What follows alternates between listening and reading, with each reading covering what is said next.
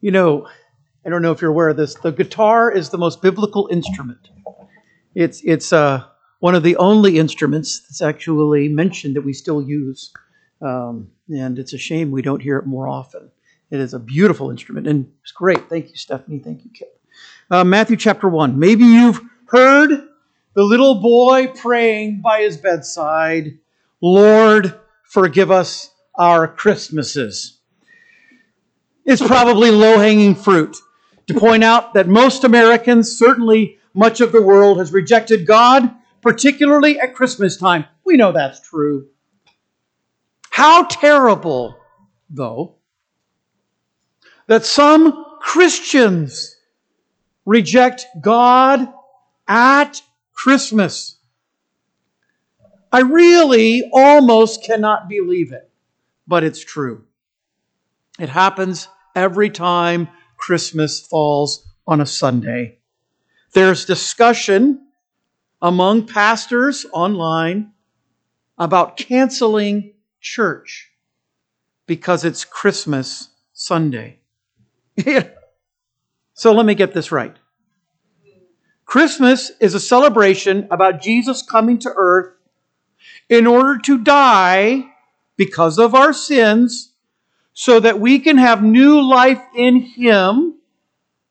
And we are going to celebrate that by not coming to church. Jesus is the head of the church. He died for the church. He rose again for the church, and we celebrate his resurrection on Sunday because he rose on a Sunday so let's consider canceling services. I read a post last time this happened, back in mid 2000s, some years ago. It was the last time we had a Sunday Christmas. And here was one pastor's reasoning for canceling his church services on Christmas Sunday. He said, number one, that their church normally cancels church the last Sunday of the year, so it's really not out of the ordinary and I just had to stop and scratch my head. So let's just let's just cancel a Sunday just arbitrarily for no reason at all. And then he said we do have a Christmas Eve service, and that falls the night before, so that's something. And then he followed it up with his his strongest argument. He says it's pro family. Well, a megachurch in Atlanta this year is having an online Sunday service with, quote, a one of a kind telling of the Christmas story movie for your family to watch from home. That's their Christmas Sunday service. On the flip side, I was surprised to see an Anglican church who, where the pastor posted an argument that Christians should celebrate Christmas on Sunday, particularly when Christmas falls on Sunday, because he said, number one, it's Sunday. And number two, it's about Jesus, not your family. And number three, it turns out that when we do this, we turn Christmas into a civil holiday, not a holy day. He said people will still come to church. It's not pro family to cancel church. And even if your volunteers are strapped with time, well, maybe that's just evidence that they need a break anyway. In other words, the problem isn't your volunteers, it's that they do too much already. No wonder the little boy prayed like he did. Friends, the celebration of the Lord's resurrection, which is a church tradition since the very beginning, the very beginning, holds a much greater weight than canceling church in order to spend time with your family unwrapping presents you probably don't actually need and eating lots of food you probably shouldn't actually eat. And I think the real problem here is not a secular one. I mean, we can argue all day that the world has rejected God, but the world's rejected God since the beginning of the world. It's not a secular problem, folks, it's a Christian problem. It's our problem that for many believers, professed believers, they are rejecting God at Christmas, which is, I would say, an incredibly dangerous thing to do. So, would you consider with me first that rejecting God's rule results in sin directed failure. that in the middle of this lineage, here we have eh, Matthew giving the lineage of Jesus. He gives 14 generations and then 14 more and 14 more. It's actually 13, 14, and 13. But the way the Jewish counting is, it's okay to be 13 and say it's 14 because of the way they overlap. That's fine. In actuality, he skips kings in this section of the chronology of this lineage because it's okay to do that. That's kind of the way the Jews reckon as well. Begat doesn't mean father to son, it can mean grandfather and even great grandfather to great grandson. So here we have in this lineage, we see first how sin causes failure. Because sin, letter A, turns us away from godliness. Look at verse 6 again. David the king, then in your mind, just put a little connecting and there. The wife of Uriah. That doesn't belong together.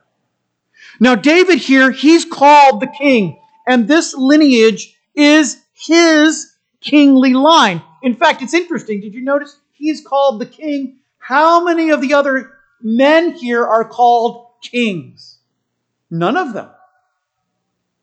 They're all kings. And some of them are great kings.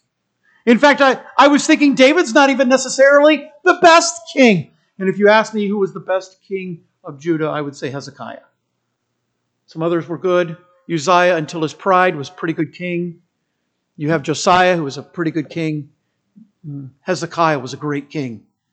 It says of him, there was no king like him before or after. He was just an incredibly godly man.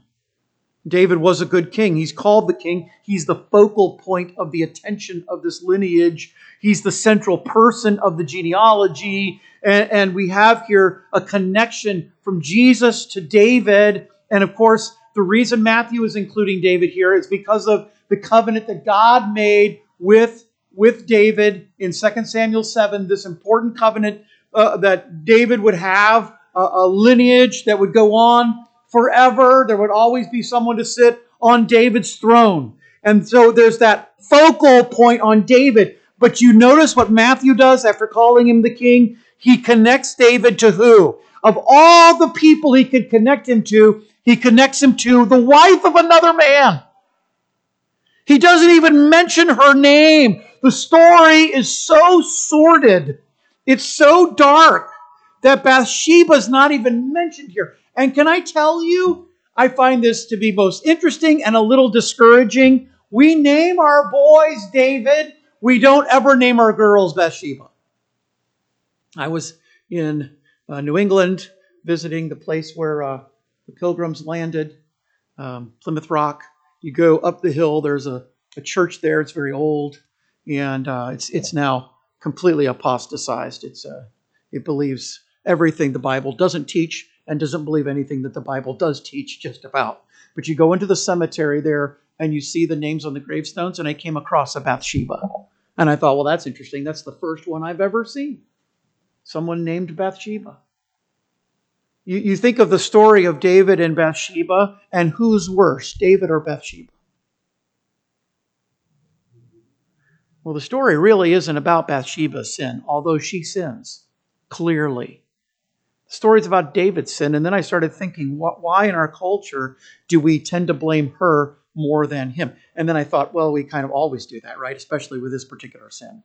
We always kind of tend, our culture kind of tends to blame the woman over the man. You, you remember that when the Pharisees caught the woman in adultery, they didn't bring the man caught in adultery to Jesus, they brought the woman. And David's sin with Bathsheba, as great of a man as David was, is turning him away from godliness. You see what sin does? Letter B, it steals our good and replaces it with something bad. David the king begat Solomon of her that had been the wife of Uriah. He selfishly takes this woman for himself. It's interesting. Uriah, he's not even Jewish. Bathsheba's not even Jewish. He's a Hittite. Bathsheba is probably a Hittite, and the Hittites were the early enemies of the Jews. Not too many centuries earlier, in fact, Just short time earlier, the Hittites were people who should have been driven out of the land. And yet here's Uriah, and he's one of David's mighty men. He's a man who loves David. And yet David abuses his friendship with Uriah. He takes Uriah's wife for himself. He has Uriah murdered on the battlefield. He does everything to cover up a pregnancy with Uriah's wife. The little boy dies. We know that story. Later, after he marries Bathsheba, Solomon comes along. But do you know what Solomon is in the story for me? It's a reminder that even good people sin. Solomon, because he's chosen to be the king who follows David, because Solomon is the one who, there's another king in there. One of other David's sons tries to take the throne, and Solomon then becomes the king. But when Solomon becomes the king, forever in the story is placed this ugly picture of David sinning against God. And do you know, friends, do you realize then that when you reject God's rule, it leads to failure? It leads to personal failure. And, and if David had not sinned against with Bathsheba against God, then maybe there's still a Solomon. Clearly, there would have still been a king. But the story of Bathsheba would have never even made it into the Bible if there is no Solomon.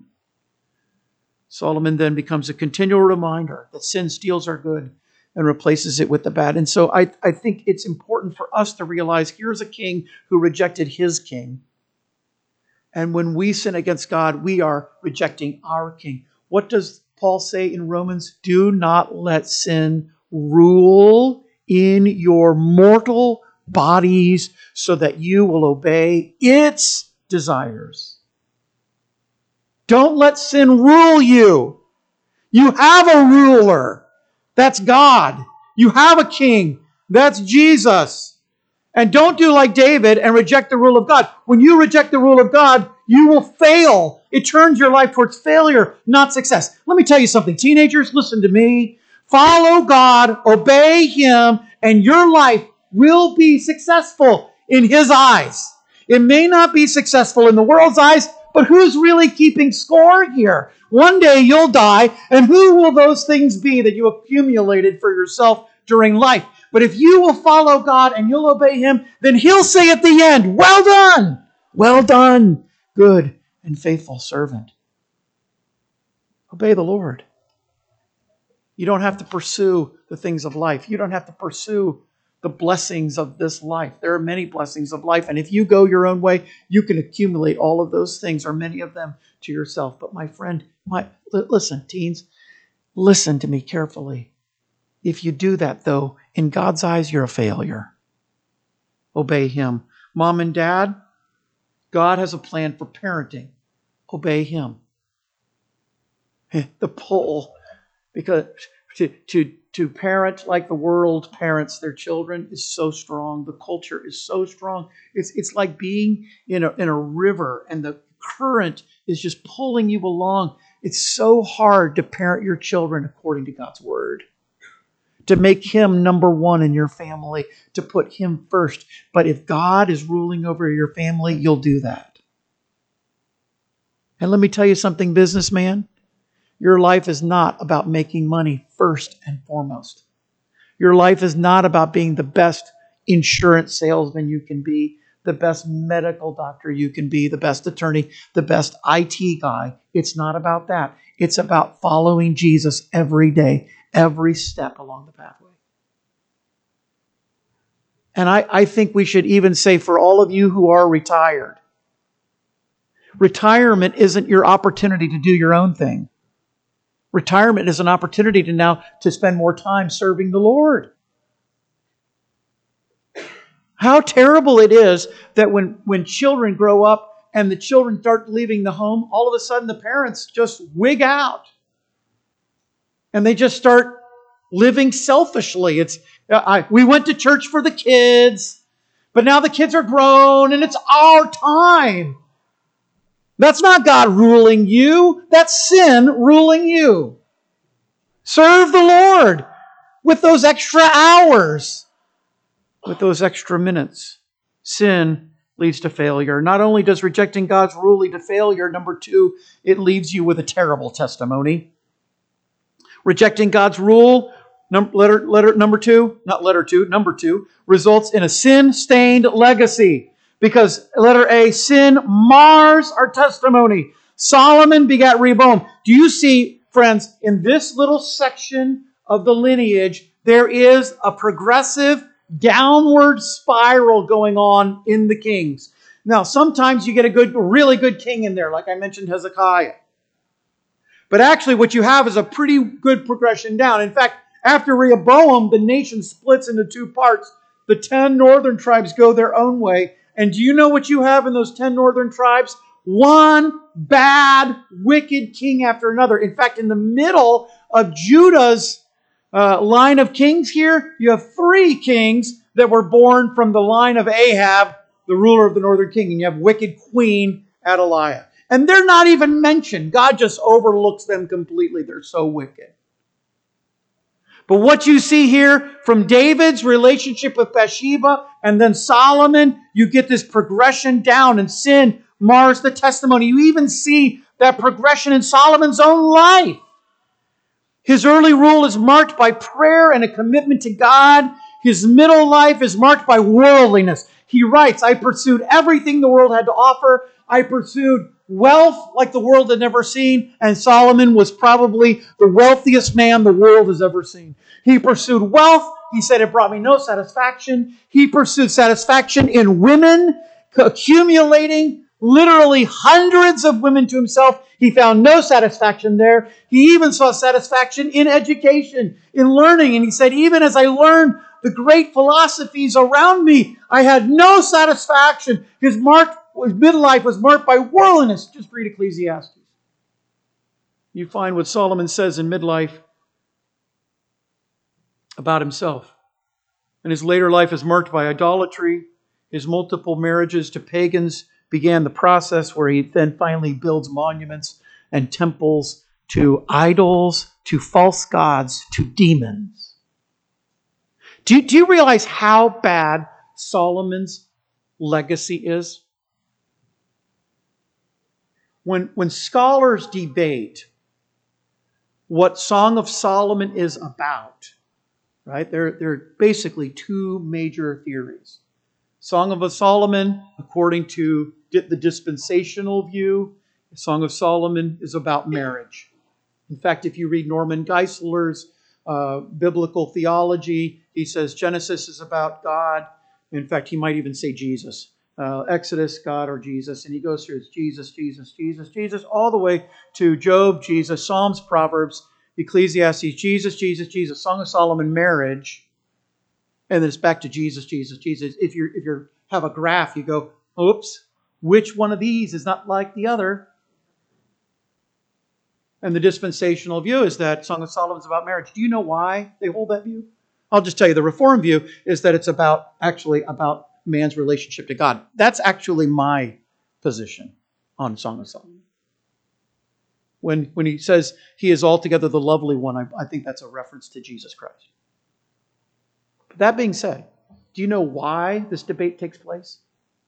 It's because Solomon is a terrible example for marriage. I mean, here you have a book written by Solomon. Stop and think about Solomon and marriage.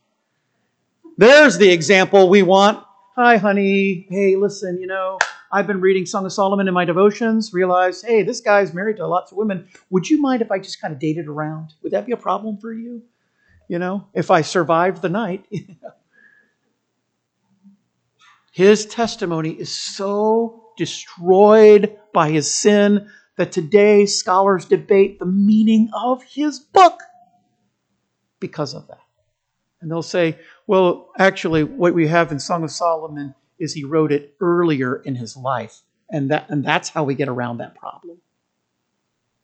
Why is it a problem? Because sin is controlling him.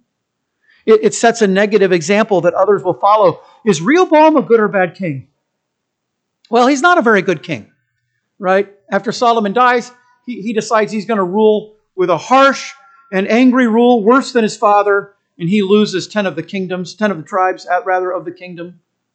Rehoboam begats Abiah, and then you have Asa, and Asa's a pretty good king. And you get Jehoshaphat, he's, he's actually a really good king. You get kings like Uzziah and, and you get Hezekiah, and they're pretty good. What about Manasseh? Is he a good king? He actually murders Isaiah, the prophet. What, what about uh, Ahaz? Is he a good king? No, he's a wicked king. What about Amon? Is he a good king? Nope, he's a bad king.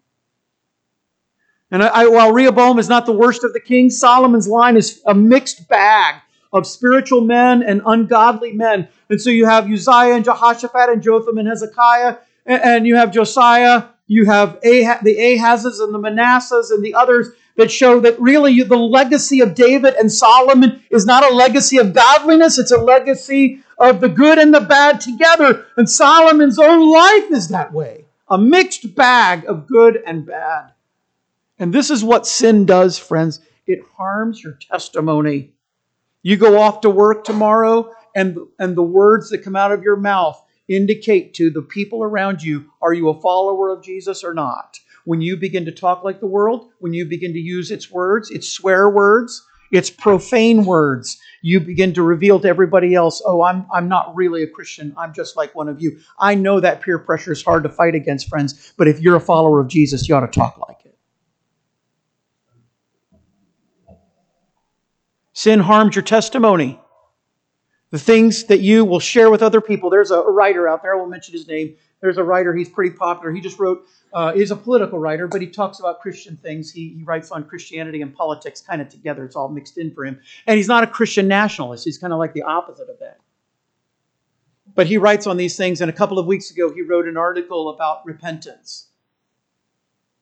And, I, and it was very interesting because at the beginning of the article, he was kind of saying this. I'm not talking about Christian things, but by the end, he really was. By the end of the article, he was really talking about what repentance is like in Christianity. Now, I'll just stop and say about five or six years ago, this same man wrote an article on why the Game of Thrones is really not a bad television show. It's something Christians can watch, and somebody recommended it to him, and he started watching, and he said, You know, I, I realize there's some really bad stuff in there, but it's, you know, you can get beyond. He just realized it's a really great story, and he started trying to justify actually Christians watching what, what John Piper called violent pornography. And he said it's okay. And do you know every time this man's name comes across my desk, his articles that I subscribe to, I, I, read him. But every time when he talks about Christian things, here's what I go don't listen to him because his article marred his testimony.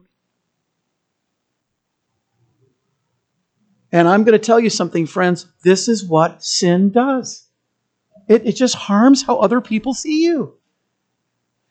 I, I, I was at a funeral many years ago. We had, a, we had a really sweet black lady here. I met her going door to door downtown Cary. And she, when the day I met her, she said, Oh, you're my angel. And I was going, What? Okay. I was her angel. She said, I was just praying for the Lord to send somebody by who could lead me to a church. And you knocked on my door. And I wonderful. Well, she came. She was a really sweet lady. She moved to New Jersey uh, before we even moved into this building. It was many years ago. Well, her husband was not a very nice man, and he died. And I went to his funeral to support this lady who was coming to our church at the time. And she was a sweet, really good Christian lady, but her husband was just a rascal, a terrible guy. Nobody liked him. And what I watched was a whole bunch of people at a funeral, because it's what you do at a funeral, try to say nice things about the guy. And basically, the nice thing, the nicest thing they could say about him was he died. He's now dead. And I'm just going, what a terrible testimony. What a terrible legacy. And that's what happens. So, how is your testimony? The people who know you best, do they know you to be godly or ungodly? If the people do the people follow your example? And if they do, what kind of person would they be? And not, not only does sin lead to failure and a bad testimony, but number three, finally, rejecting God's rule results in a sin dominated family.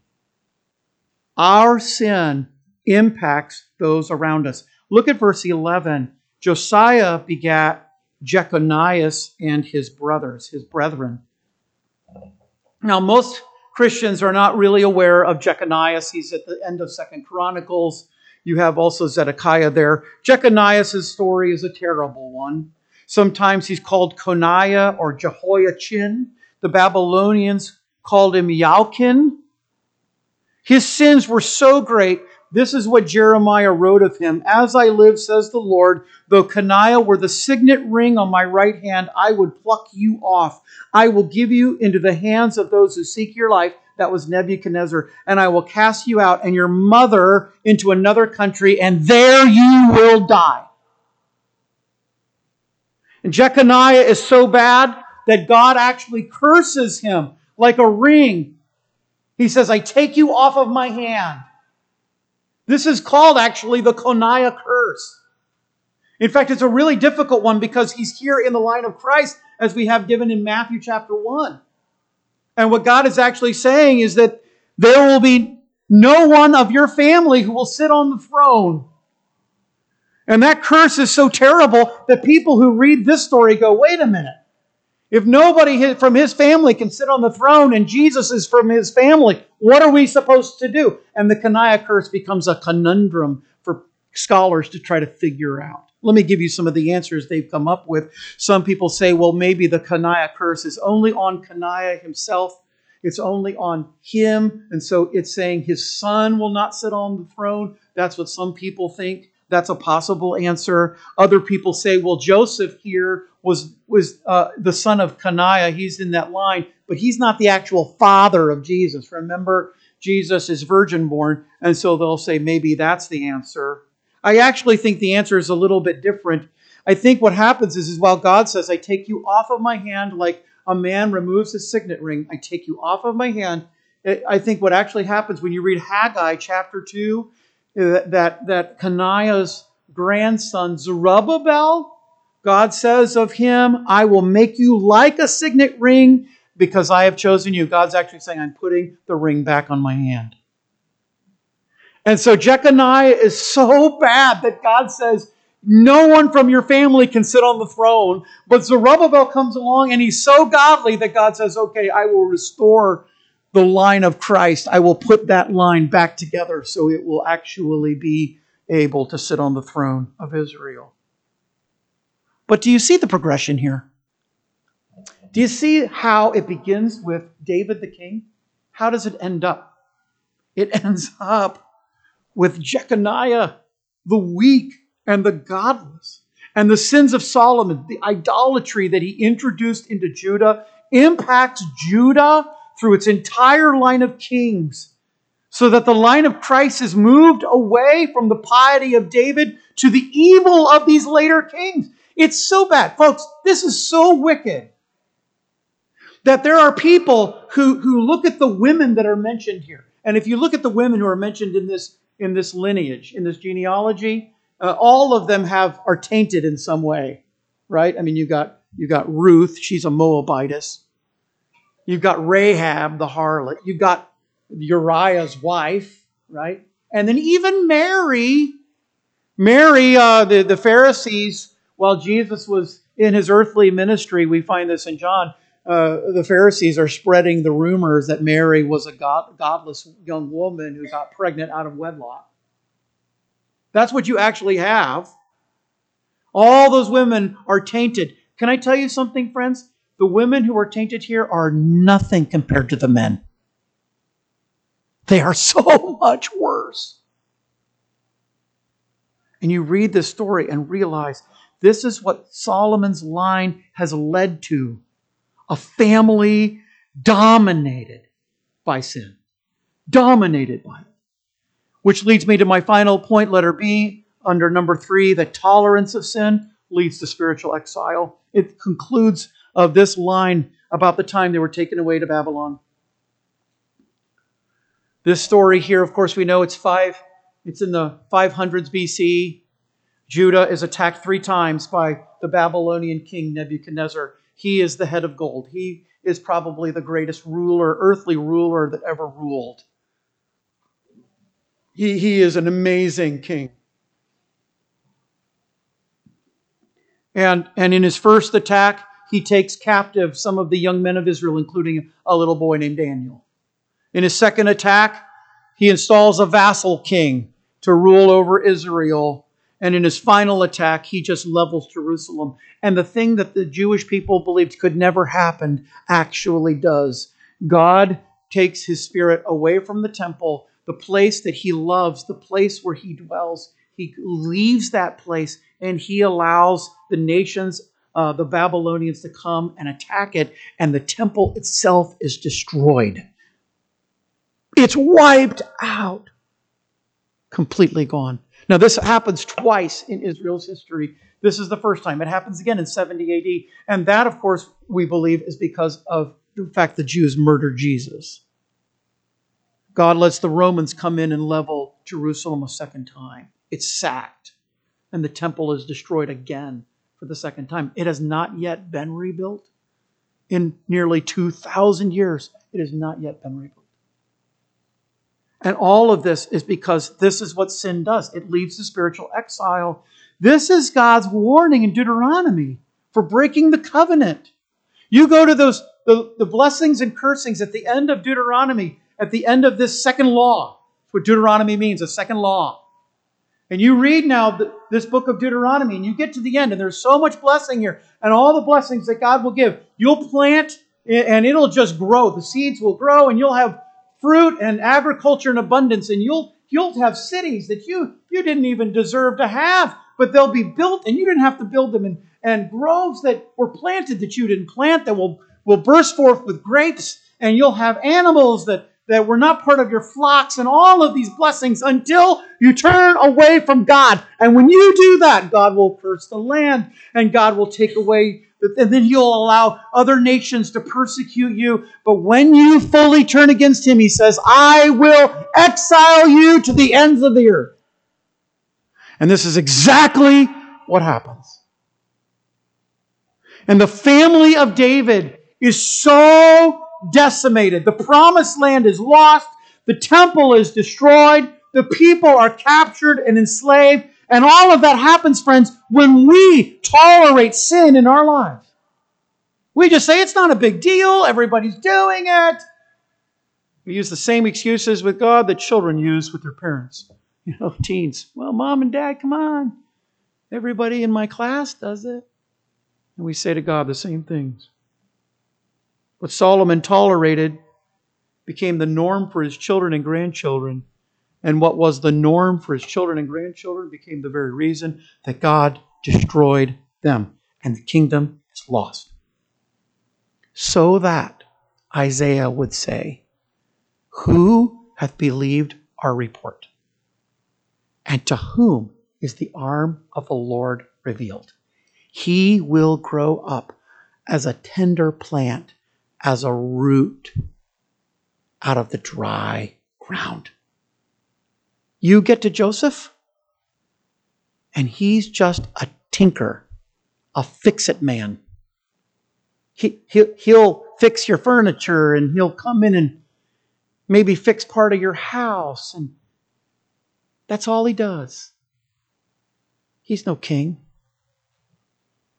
if Joseph had put on royal robes and marched around Jerusalem, people would have mocked him and said he was insane and that he was crazy. He's no king, but he's the line of David. He's the rightful heir. In fact, you think about this David's family, Joseph, it's almost no more. And no one would confuse Joseph for being the rightful heir to the throne. And Herod would laugh at him if he'd tried to stand up against Herod. The Roman Empire ruled the land. And Jesus He's so obscure, so insignificant, because sin had exiled his family into oblivion. This is what sin does. Friends, sin will lead you to failure. Sin will harm your testimony. Sin will destroy your family. And you look at that and you go, well, that, that's kind of the worst Christmas sermon I've ever heard. That's what makes the story of Jesus so great. Because this is in the chronology, the, the lineage, the chronology, the genealogy of Jesus. This story's here For everyone who knows Jewish history, this story's here to be read. You can read your Old Testament and read it over and over and over again. And you get to the end of Second Chronicles and you go, you go, where is the king that was promised? And for 400 years, Malachi writes, in 400 years, there's nothing. Blackness and darkness and war and famine and pestilence and disease and, and, and all of that on Israel and nothing. And then a little flicker, like a man striking a match in a cave, a little flicker of light. An angel appears to a little girl, a young lady, very young, 14, 15 years old maybe, and says to her, Blessed you are among women. The Holy Spirit, what is conceived of you is by His will, and you will be the mother of the King. And then the King comes. This is what we do at Christmas, folks. We celebrate the birth of a king. We celebrate the birth of our ruler. And here in the king's family line is a story of sin. How great then that his name is Jesus, because he will save his people from their sins. Let's pray. Lord, we thank you for your word today. Thank you for the lessons we can learn from it. This, this is not a fun sermon to preach for sure, but it's a truth that we must remember that even in the middle of this story, even as it gets so great and so happy and joyful later, right here in the middle of it is the bad news of what sin does. Help us to remember that. You're here this morning. Maybe there's some sin in your life you've been tolerating. It'll, friends, it'll lead you to failure. It'll turn you away from God. It will send you off into spiritual exile. It'll hurt your family. If there's sin you're tolerating in your life, if you're a teenager and you're tolerating sin, maybe you're a young adult here and you're just you're just letting it live. You're letting it be there. You, you, you don't want other people to know it's there. You, you're kind of hiding it, but it's there, and you're just letting it be there. If you're here today and you say, "This is me," Pastor, I've been tolerating sin. It may not even been one that I covered, but you've been tolerating it. I'd love to pray for you. Would you say, Pastor, pray for me? Just raise your hand and I'll pray for you. Yes, yes, yes. I will pray for you. Yes, I will pray for you. Yes, ma'am. I'll pray for you. Yes, sir. I'll pray for you. Anybody else, Pastor, pray for me. I've been tolerating some sins in my life. Yes, I'll pray for you, young man. Thank you. Anybody else, Pastor, pray for me. Lord, you see the hearts that are responding to your word. Help us, Lord, to respond to the word. That's the norm of the Christian life. We, we looked at that in the last hour. Help us to do that, Lord. Thank you for your word. Thank you for the lessons that are here. Help us to gain comfort through the scriptures that we might have hope, that we don't have to live this way. We can turn from our sin and live like you want us to live. I pray in Jesus' name. Amen. Let's stand to our feet. The pianist will play a really quick hymn of invitation. You go to the Lord